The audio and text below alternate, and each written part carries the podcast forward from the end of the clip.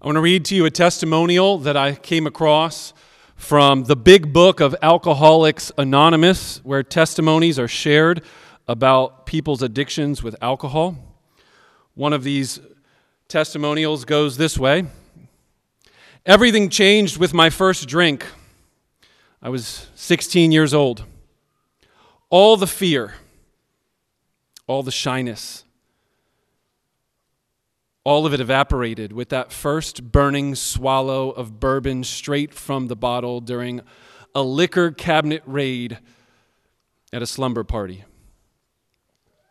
I got drunk, I blacked out, I threw up, I had dry heaves, was sick to death the next day. But I knew that I would do it all over again. For the first time, I felt like I was part of a group and I did not have to be perfect to get approval. I want you to think about these words that I just read to you a confession. And I want to ask you a question about a raging debate about addiction. Addictions, are they a disease or are they a decision? If they're a decision, then we should just say, stop it. If they're a disease, there's not a whole lot you can do, except maybe take medication or have an operation. I want to suggest to you throughout our study of the Psalms that God's holy, inspired, and inerrant word provides for us a better path forward to think about the inner self and the problems of our society. And specifically, I want to apply Psalm 36 to this debate and discussion. So, we're going to study God's Word, but the way we want to apply it is by thinking through the lens of addiction. If you have your Bibles, turn with me to Psalm 36 as we continue this study of the book one of the Psalms. And these 12 verses, I believe, give us an accurate description of sin, the depths that one will go to fool themselves in their sin. And in the modern lingo, we would call it addiction. But at the same time, we're going to see a glorious and beautiful solution to the depths of our sin. A comparison and contrast between sin and love, between man's failures and God's solution to those failures. Follow along as I read. To the choir master of David, the servant of the Lord. Transgression speaks to the wicked deep in his heart. There is no fear of God before his eyes. For he flatters himself in his own eyes that his iniquity cannot be found out and hated. The words of his mouth are trouble and deceit. He has ceased to act wisely and do good. He plots trouble while on his bed. He sets himself in a way that is not good. He does not reject evil. Your steadfast love, O Lord, extends to the heavens, your faithfulness to the clouds. Your righteousness is like the mountains of God, your judgments are like the great deep. Man and beast you save, O Lord. How precious is your steadfast love, O God. The children of mankind take refuge in the shadow of your wings. They feast on the abundance of your house, and you give them drink from the river of your delights. For with you is the fountain of life in your light do we see light. Oh, continue your steadfast love to those who know you, and your righteousness to the upright of heart. Let not the foot of arrogance come upon me, nor the hand of the wicked drive me away.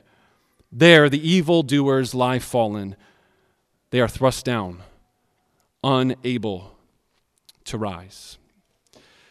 And that ends the reading of God's holy, inspired, and inerrant word. And I pray that He will write its truth on our hearts. In terms of an outline, I hope it's very clear and obvious to you. This psalm is very straightforward in the way it's structured. Verses 1 through 4 tell us about the depravity of man, the sinfulness of sin, and the wickedness of the wicked. Verses 1 through 4. Then you notice verses 5 through 9. There's a significant shift in tone and topic.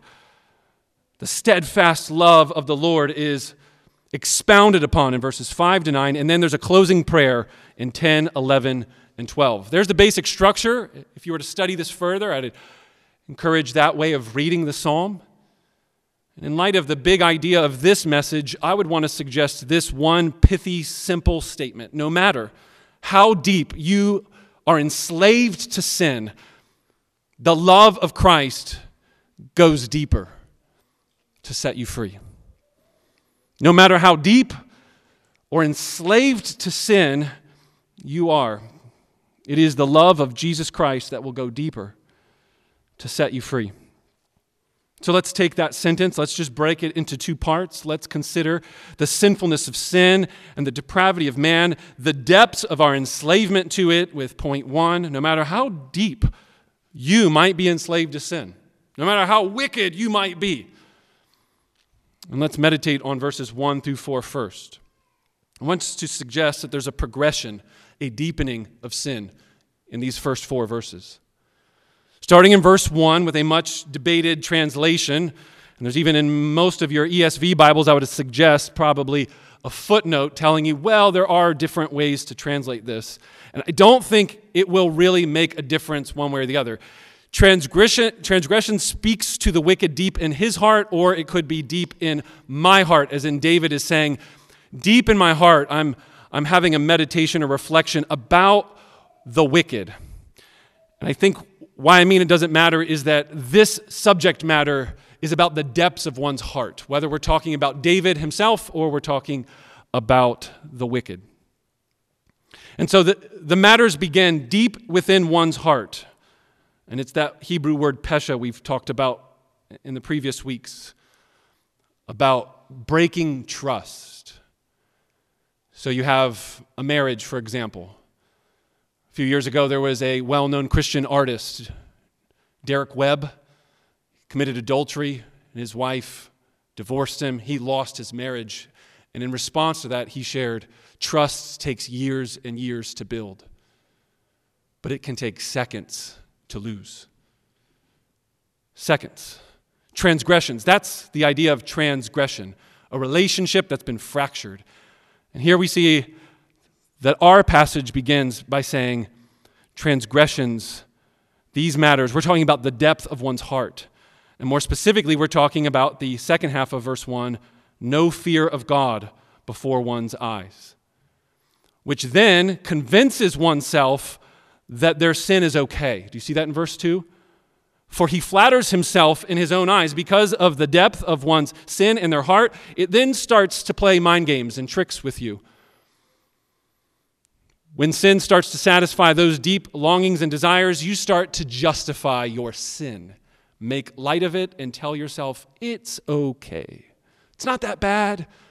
One more time won't hurt. I'm not hurting anyone. Oh, but feel so good right now. I can't stop. This is just who I am. We flatter ourselves.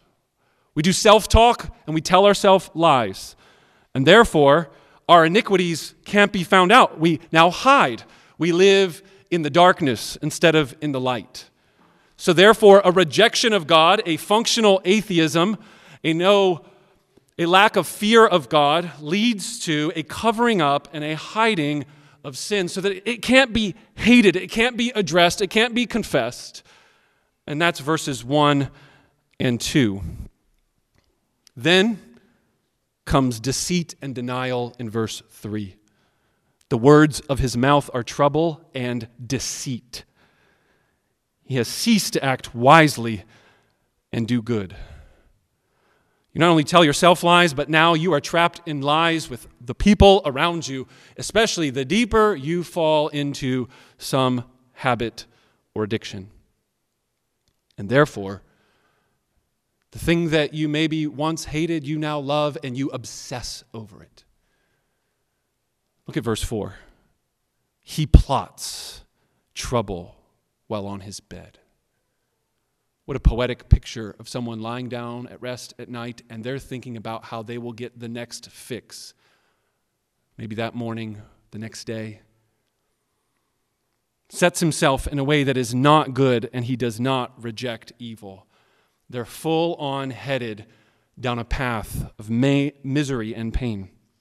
The way is not good. They do not reject evil. Addictions. It's not a word we see in the Bible, it's a word we use in our common everyday lingo. Based on Psalm 36, verses 1 through 4, and the description of evil and sin and wickedness. Is it a decision? Is it a disease? Let me read you one more testimonial and think about this honest confession. This is again from the big book of AA. One person writes I picked up a half gallon of whiskey one day after work. I drank a third of it in less than four hours. I was so sick the next day, but I still went to work. When I got home from work, I sat on my parents' sofa and knew, I knew I would start working on that half gallon again. Despite the fact that I was still very ill from the night before. I also knew that I did not want to drink. Sitting on that sofa, I realized that the old, I could not stop if I wanted to, I just don't want to, didn't apply here. Because I did not want to drink. I watched myself get up off the sofa and pour myself another drink. And then when I sat back down on the sofa, I cried. My denial cracked. I believe that I hit rock bottom that night, but I didn't know it then. I just thought that I was insane. And I just finished the rest of that half gallon. The reason I read these testimonials is because it is very clear that the depths of one's heart and the deception of one's mind that is stuck in sin, enslaved to sin, it is not so clear as to say, stop it. And it's not so clear that this is just some sort of disease. Therefore, our two categories that are going around in this conversation about sinful, enslaving addiction is just not helpful. And it certainly, I don't think, will lead to life. Can't you tell by just listening to that testimony that they're like ambivalent, they're confused. I hate the thing that I love. Wonder how many of you might find yourself in a very similar dilemma. Even as a Christian, even as one who has strongholds of addiction that you hate. You hate them. You once loved them and just was all in on that thing. And it could be so many things. The situation of Psalm 36 is not particular about an object of worship necessarily but anything that is less than God Himself in verses 1 through 4. Which is why it contrasts in verses 5 through 9 with the steadfast love of the Lord. In his helpful published di- dissertation, Kent Dunnington gives seven ways to diagnose addiction. He says there's tolerance and withdrawal. Have you ever built up a tolerance to coffee or painkillers and then start feeling withdrawal over those symptoms. Went a few days without any coffee after you've started building up an addiction to coffee. And sometimes we talk this way, and Kent Dunnington helpfully says that these first two symptoms are what he would call minor addictions. They're not to be seen in the same category as a major addiction where one's heart and mind is so self deceived and confused. You're probably not in the shower thinking, when am I going to get my next coffee? And if you are, it might be a major addiction. So he goes on and says, there are cravings, physiological cravings that your body longs for that object that you have continued to feed. There's this ambivalent internal conflict. There is the idea of relapse. You could be sober for months, years, but still have the ability to relapse. That's when you know you're dealing not with a minor addiction, but a major one. And then lastly, the two things that we saw, especially in Psalm 36 an obsession and a denial. An inability to tell oneself the truth and an inability to tell others the truth. So I believe it's helpful for us to hear some of these teachings, these observations. Kent Dunnington's a professor at Biola, he's a Christian. He's done a lot of work from a Christian worldview and a biblical perspective to try and think through this third way of thinking about addiction and enslavement to sin. Probably one of the other reasons why this has been on my mind is not just from Kent Dunnington's work, but recently I have started getting trained by a former pastor of mine in Washington, D.C., Deepak Reju is a full time counseling pastor at Capitol Hill Baptist Church, and he has offered several pastors that he's friends with, including me, some training on how to fight a specific addiction called pornography. And we had our first session this last week, and we covered addiction. And he provides four simple A's. So if you're a note taker or you want to just think about a way to biblically approach the topic of being enslaved to sin, the way verses 1 through 4 of Psalm 36 discusses, I suggest this little internal external paradigm from Deepak Reju's book on pornography addiction. He says the four A's of addiction are first, external, access and anonymity. And what he means by that is there's something that you can get that then becomes a God, and you have access to that thing. So in this case, it would be access to pornography. The anonymity is that you don't typically do this out in public, you do it in hiding, and this is where our Psalms language is helpful. In verse 2, it says, This iniquity cannot be found. When you're addicted to something, you don't do it out in public.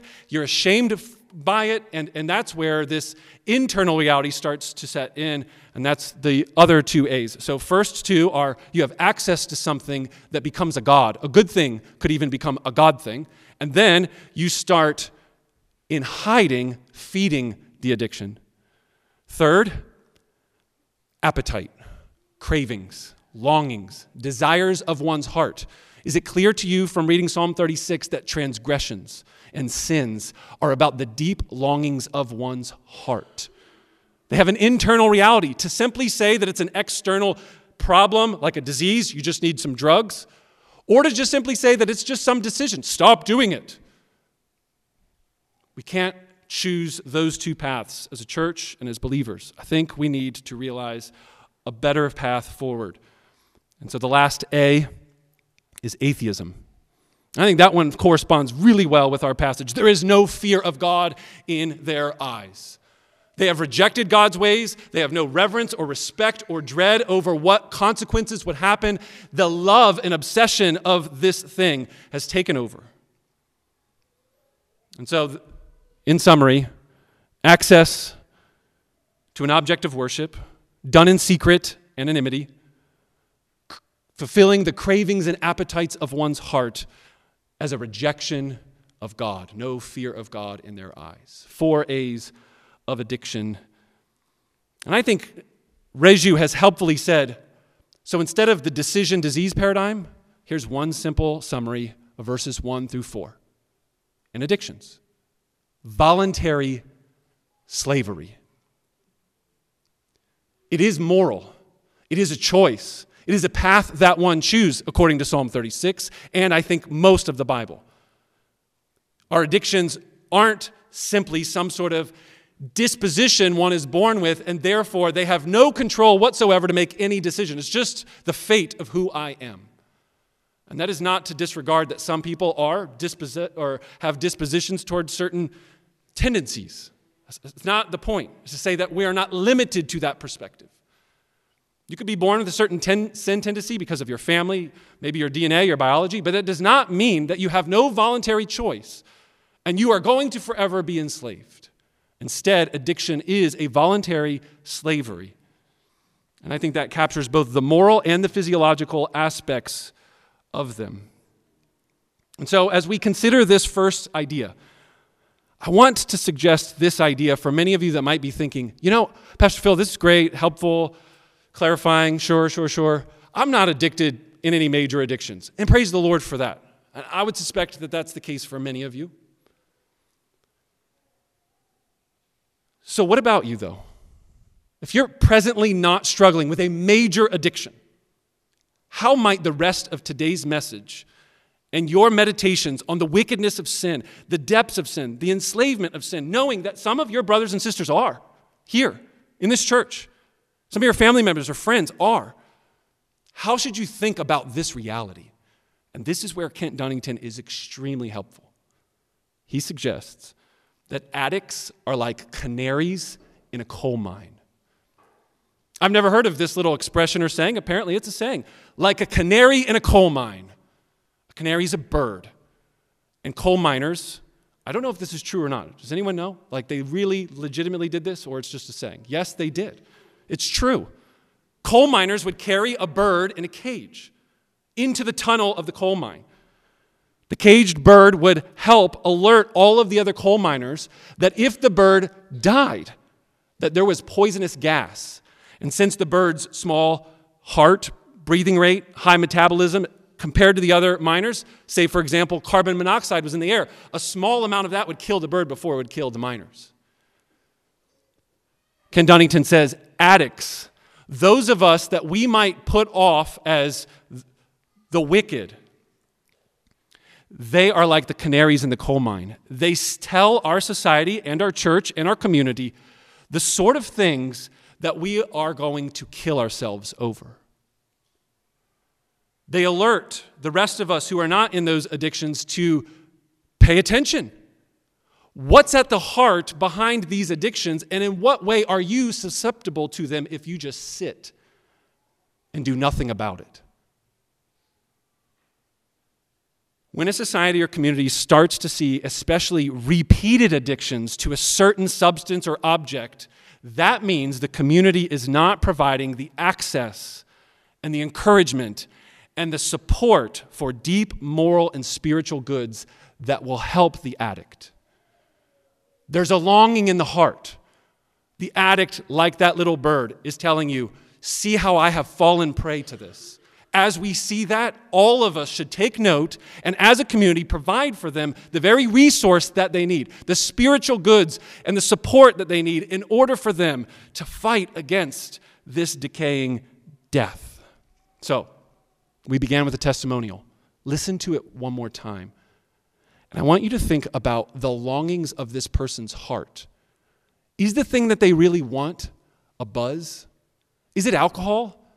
Or is there something deeper within that you and I all want? Everything changed with my first drink at the age of 16. All my shyness, all my fears evaporated with that first burning swallow of bourbon straight from the bottle during a liquor cabinet raid at a slumber party. I got drunk. I blacked out. I threw up. I had dry heaves. I was sick to death the next day. And I knew I would do it again because for the first time, I felt part of a group without having to be perfect or get approval. It's not about alcohol. There's a longing deep within one's heart that is driving somebody to something. It could be a good thing that becomes a God thing and it destroys one's life. Don't when you listen to that, you think, why in the world would you get drunk, blackout, throw up, dry heave, be sick to death the next day, and then know I'm going to do that again the very next day? Who would do that? People who have an emptiness that feel as if not the alcohol itself, but the community and the approval or the satisfaction that is deep within one's soul we will go to incredible lengths to convince ourselves and others around us that the thing that we're doing is not harming us, but it's helping us. And that's the ambivalence. That's the confusion. That's the deceit in one's own mind, and then that plays itself out. Here's one more example. This is from Carolina Knapp. She wrote a book called Drinking, a Love Story. And just a little excerpt to again make the point using the imagery of drinking alcohol and the addiction of it and showing that it's not about the alcohol. She says, It's the question we all lived by. Every single alcoholic I've ever met believes the following I'm discomforted, and then I drink because I want comfort. I'm afraid, so I drink. Now I'm brave. I'm repressed, so I drink. Now I can be open. I have pain, so I drink, so that there will be self obliteration from the pain. Knapp writes At the heart of alcoholism feels like the accumulation of dozens of connections, dozens of tiny fears, hungers, and things that rage within. Dozens of experience and memories that collect into the bottom of your soul, coalescing over many drinks into what becomes a single liquid solution. All of these things coalesce and become a solution to the longing of one's soul. That's enslavement to sin and the depth of sin. Psalm 36, 1 through 4, paints a picture of that. But praise be to the Lord that that's not the end of the psalm, and that's not the end of this message. As we said, no matter how deep or how enslaved one is, the love of Jesus Christ is deeper and will set one free and give them the longings that their soul desperately wants, satisfying those longings by the love of Christ poured into one's heart. So let's read verses 5 to 9 again. Let's consider deeply, let's drink from the well that is the steadfast love of the Lord in verses 5 to 9. Your steadfast love, O Lord, extends to the heavens. Your faithfulness to the clouds. Your righteousness is like the mountains of God. Your judgments are like the great deep. Man and beast you save, O Lord. How precious is your steadfast love, O God. The children of mankind take refuge in the shadow of your wings. They feast on the abundance of your house. And you give them drink from the river of your delights. For with you is the fountain of life. In your light do we see light. Brothers and sisters, guests and visitors, Psalm 36, verses 5 to 9, declares to you that the love of God that is displayed in the Lord Jesus Christ is the only solution to the deep longings of one's soul. We must, as verse 8 says, feast. The hole and the emptiness and the thing that leads us to some sort of addictive habit, or as Reju said, voluntary slavery. Why did I choose this?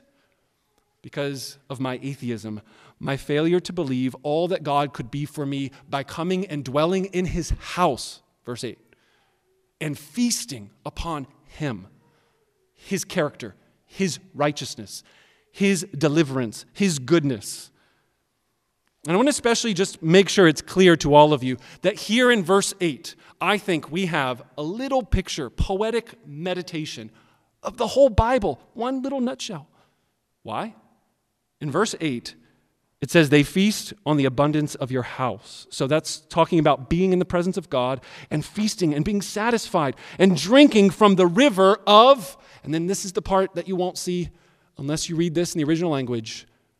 The word delights is the word Eden, E D E N. So, read that verse again. And you give them drink from the river of Eden.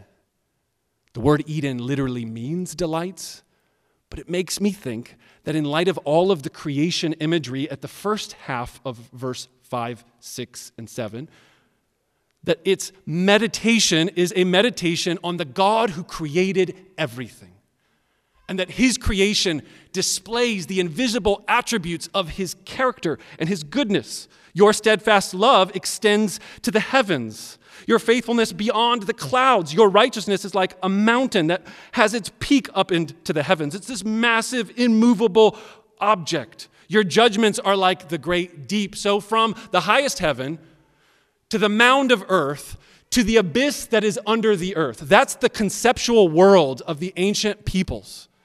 And it's giving you all three zones of existence and saying whether we go all the way to the heavens or we live on the earth or we look down into the depths of the abyss, God's character is on display.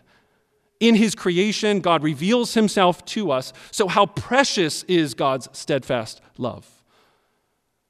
How precious is his wings that cover us and heal us and redeem us and save us. So then, come under his wings, find refuge from this world that continues to deceive and tell you lies, like that serpent in the garden that would say, Are you sure God really said? I think that you should eat and take. It will give you something so beneficial. And it did give them something, but it was not beneficial feast on the abundance of God's house. Submit yourself to Him and realize that we can drink from the, the river of Eden, the river of life. That's the imagery of this. God's very presence is being depicted in a poetic way as rivers of water. And without water, there is no life. It's a dry and weary desert wasteland. But rivers are the very epitome of life and flourishing in the world. So we want to feast on the fountain of life because in Him we can see. He is the sun by which we can see everything. And that's why we worship Him and our hope is in Him. And this steadfast love of God that is generally being displayed in creation is more specifically displayed in the Lord Jesus Christ, which is why our big idea was not just God's love, but the love of Christ, the Hesed love of Jesus Christ, which is not just emotional feelings. The reason the word steadfast is in front of the word love is because it's about a commitment. A commitment to one's promise and saying, I will be with you, I will never leave you, and my commitment to you will not fail. There is security and safety in God's promises and commitments, and they are fulfilled in Jesus Christ, who becomes for us the depiction of all that we've just read in verses 5 through 9. Isn't it the gospel that displays the love of God? Isn't it Jesus Christ and his death on a cross that helps you know that God's commitment to love us is never in question? How many of you sometimes think because of your circumstances, because of your sin, because of your addictions, you think, God couldn't love me? His steadfast love goes deeper, it is more patient, it is more everlasting. And we know this because Romans 5 tells us God demonstrated his love for us, and that while we were yet sinners, Christ died for us. My bedtime ritual with my children is daddy loves you, mommy loves you, grandma and grandpa love you, etc., etc. But most of all, Jesus loves you. And then I say, John, how do you know? Eva, how do you know that God really does love you? And the answer should be because we've done this so many times because Christ died for my sins. And then I repeat to them Romans 5 8. And I tell them that while we were sinners, Christ died for us and that we can know his love. He demonstrated his love for us. We know the steadfast love of the Lord because Christ's death. If you don't have a little ritual to teach and instruct your kids, you can have it. I haven't copyrighted it. Use it. Use it to yourself before you go to bed. Tell yourself when you're lying on bed, instead of plotting schemes of how you will find your fleshly desires fulfilled the next morning, think, do I know that the God of the universe, whose righteousness expands and extends, and there's no limit to his righteous character, love for me and the world? He saves man and beast. How do I know that he's going to save me? Christ died for me. Furthermore, I think we should consider the fact that Jesus becomes the living water that we will thirst no more when we drink from him. Isn't this the fulfillment of verse 9 when we come to the New Testament and we see Jesus at a, a, well of water? And there's a woman who has had an addiction to some kind of sexual sin. She's got five different husbands. Maybe life dealt her a bad hand. We don't know the backstory. The point is, Jesus exposes what was hidden in the darkness, brings it out to the light, and she says, Sir, I perceive you're a prophet. She said, If, if you really knew who I was, you would have asked for the living water the water that one drinks and they never thirst again. That's who Jesus is. So when we read Psalm 36, we can rejoice and celebrate in the, the general goodness of the Father's character that's being revealed in verses 5 through 9. But we don't have to stop in Psalm 36. We can read this in a Christ centered way and realize that the fountain of living water is none other than Jesus the Christ, the living water. Have, have you drinked of Jesus? People are drinking alcohol to fulfill the longings of their heart. Have you tried drinking of Christ? And if you're wondering, that sounds weird. What do you mean? First and foremost, learn how to meditate on Scripture, and by faith, apply God's word into your heart and see if that won't be similar to the experience of one drinking day after day, week after week, and say, This fulfills and satisfies like no other object that has ever been on my lips or in my mind. Another thing I would consider is come to church, hear the gospel preached, and then drink of the Lord's Supper. And remember that as we eat and as we drink, it is not just a little unnecessary detail of the service. It is a climactic moment where we apply God's word and we say, I believe that Christ satisfies, that his blood was shed, and as he hung on the cross, he thirsted so that we could be satisfied. Do you remember those words where he said, I thirst. As his mouth was parched, he became the desert so that you could drink from the fountain. This is Jesus, this is the gospel. And that's the only solution to your addictive patterns, habits, or even if you have minor addictions or smaller sins. All of them come to the fount of Christ and see if that fulfillment does not set aside everything else. Atheism was one of those four A's of addiction. Faith in Christ is the antidote to atheism. Realizing all that God is for you in Jesus Christ and the fulfillment of these promises.